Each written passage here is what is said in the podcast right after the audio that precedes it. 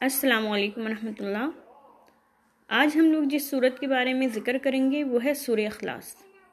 بہت ہی چھوٹی سی صورت ہے اور بہت کثرت سے ہم لوگ جو ہے اپنی نمازوں میں، اپنی دعاؤں میں اسے پڑھتے ہیں۔ شروع کرتے ہیں۔ بسم اللہ الرحمن الرحیم۔ قل هو اللہ احد۔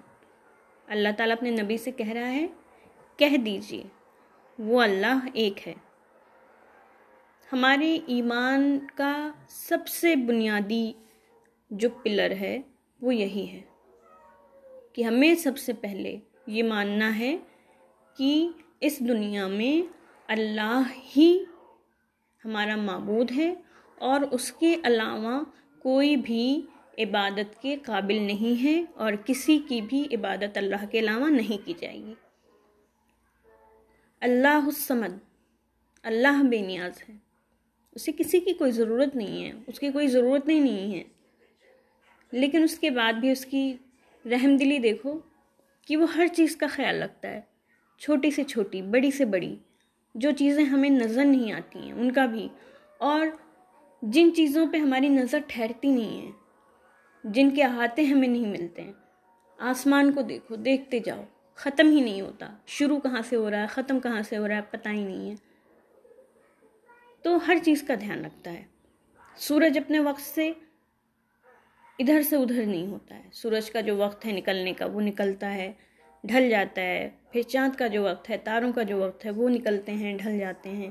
اس دنیا کی جو سائیکل ہے، وہ اپنے وقت کے حساب سے، موسم کے حساب سے اپنے بالکل ایگزیکٹ ٹائم پہ چلتی رہتی ہے۔ سوچو، اگر کچھ ان میں سے کوئی بھی چیز ذرا ادھر ادھر ہو جائے تو دنیا کا کیا حال ہوگا؟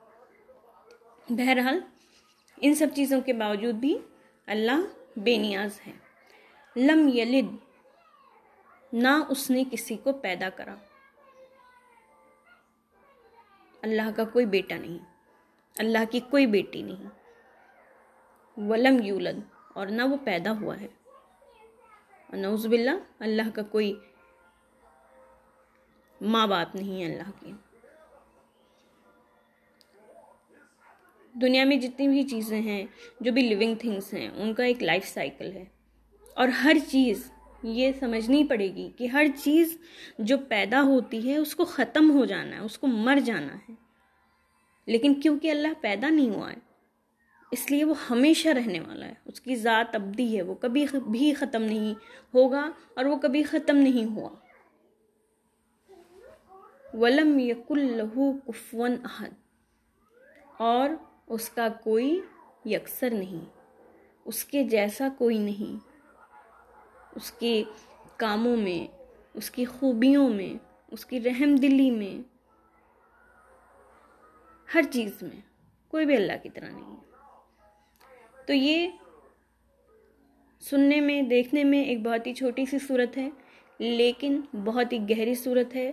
ہمارے ایمان کا، ہمارے مذہب کی بنیاد اسی صورت پہ ہے کہ اللہ ایک ہے، اس کے جیسا کوئی نہیں ہے، اور وہ نہ پیدا ہوا ہے، نہ وہ ختم ہوگا۔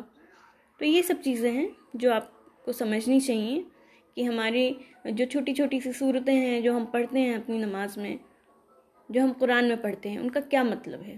جب ہم ان کا مطلب سمجھیں گے، تبھی ہم یہ سمجھ پائیں گے کہ ہماری زندگی کیسی گزرنی چاہیے۔ اسلام ایکچول میں کیا ہے؟ وہ اسلام جس کی تعریفیں ہوتی تھیں، وہ مسلمان، وہ مومن جن کی دنیا میں ڈنکا بچتا تھا۔ آج وہ کیوں ایسا ہو گیا ہے کہ ان کی نگاہیں جھک گئی ہیں؟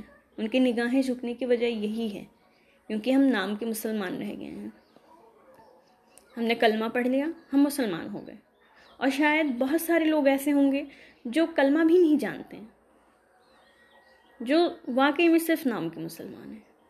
تو جب حالت یہ ہو جائے گی کہ ہم اپنی زندگی جینے کا جو ہمیں طریقہ بتایا گیا، ہم اسے بھول گئے، ہم نے اپنے قرآن کو چھوڑ دیا، ہم نے اپنی حدیثوں کو چھوڑ دیا، ہم اللہ کے راستے بتائے بتائے ہوئے راستوں کو ہم نے چھوڑ دیا، اور ہم اپنے ہر غلط کام کے لیے کوئی نہ کوئی جواز تلاشنے لگے۔ تو ہمیں دنیا میں، آخرت میں ہماری نگاہیں کیسے اٹھیں گی؟ ہمیں وہ مقام کیسے ملے گا جو ہمارا ہونا تھا۔ السلام علیکم۔ آج ہم جن صورتوں کا ترجمہ پڑھیں گے وہ ہیں سور فلق اور سور ناس۔ شروع کرتے ہیں۔ بسم اللہ الرحمن الرحیم۔ قل اعوذ برب الفلق۔ آپ کہہ دیجیے، میں صبح کے رب کی پناہ میں آتا ہوں۔ من شر ما خلق، ہر اس چیز کے شر سے جو اس نے پیدا کری۔ وہ من شر غاسق اذا وقب۔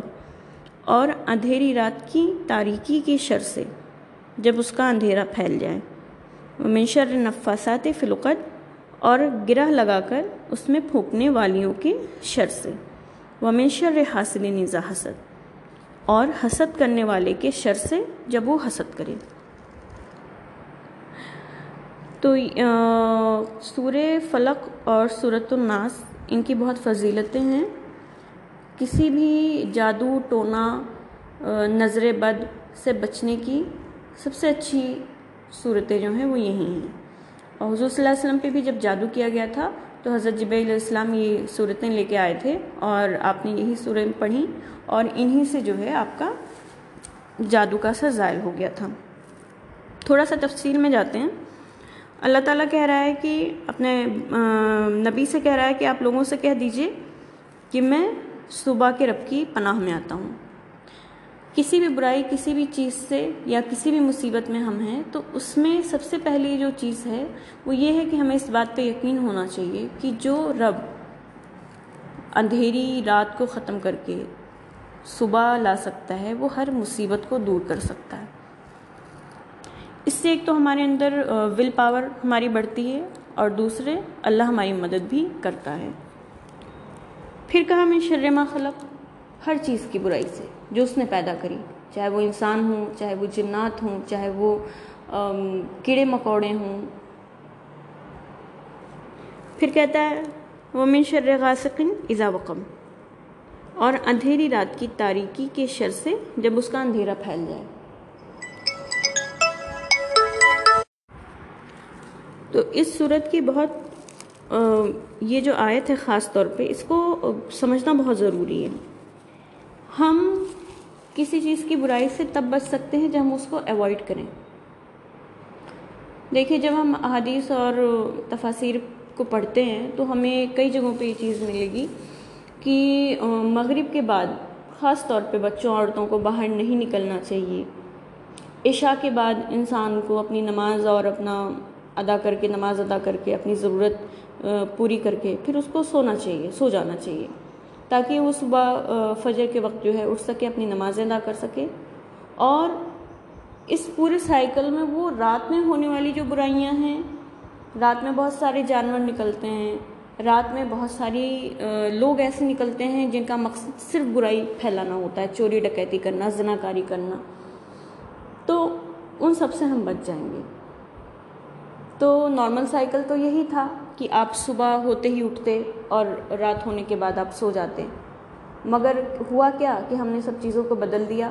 ہم رات بھر جاگتے ہیں، دن بھر سوتے ہیں اور اسی کو ہم اپنا لائف اسٹائل ہم نے بنا رکھا ہے۔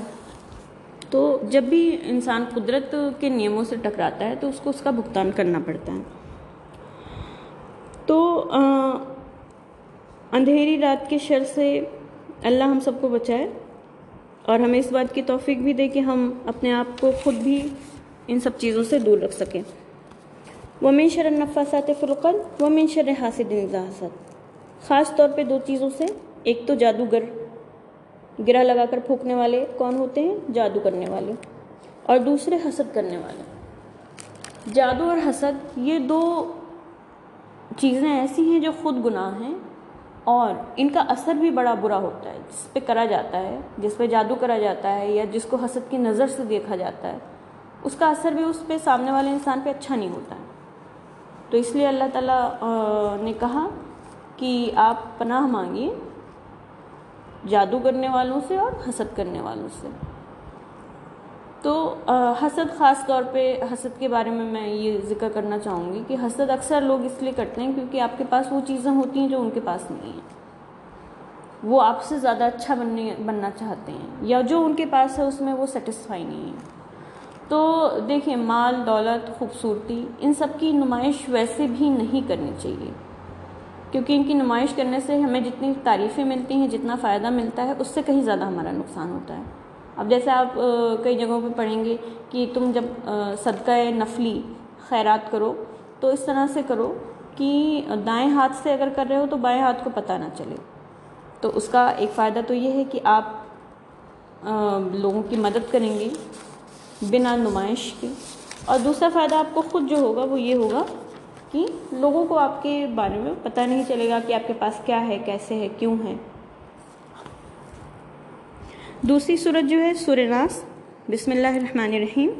قل اعوذ برب الناس۔ آپ کہہ دیجیے، میں لوگوں کے، میں لوگوں کے پروردگار کی پناہ میں آتا ہوں۔ ملک الناس، لوگوں کے مالک کی پناہ میں آتا ہوں۔ الہ الناس، جو لوگوں کا معبود ہے۔ پھر کہتا ہے، من شر الوسواس الخناس۔ وسوسہ ڈالنے والے، پیچھے ہٹ جانے والوں کے شر سے۔ اللذی یوسوسو فی صدر الناس، جو لوگوں کے دلوں میں وسوسہ ڈالتے ہیں، من الجنتی والناس، چاہے وہ جنوں میں سے ہوں یا انسانوں میں سے ہوں۔ اس صورت میں خاص طور پہ جو پناہ مانگی گئی، وہ وہم پیدا کرنے والے وسوسہ ڈالنے والوں سے مانگی گئی، چاہے وہ انسان ہو چاہے وہ جنات ہوں۔ تو وسوسہ ایک ایسی چیز ہے وہی میں ایسی بیماری ہے جو انسان کو ختم کر دیتا ہے۔ اس کا چین، اس کا سکون، اس کا سکھ سب چھین لیتا ہے۔ اور دوسرے یہ کہ وہم ڈالنے والے کو آپ پکڑ نہیں سکتے ہیں۔ بہت سارے لوگ اس دنیا میں ان کا یہی کام ہے، جو شیطان صفت لوگ ہیں، ان کا یہی کام ہے کہ وہ آپ کو برائی کی طرف ڈھکیل لیتے ہیں اور خود اس سے بچ جاتے ہیں۔ تو اس لیے اللہ نے خاص طور پہ کہا کہ آپ پناہ مانگیے اور ایسے لوگوں سے دور رہیے، جن کے بارے میں آپ جانتے ہیں کہ وہ آپ کو غلط چیزوں کی طرف آپ کا دل مائل کر دیتے ہیں۔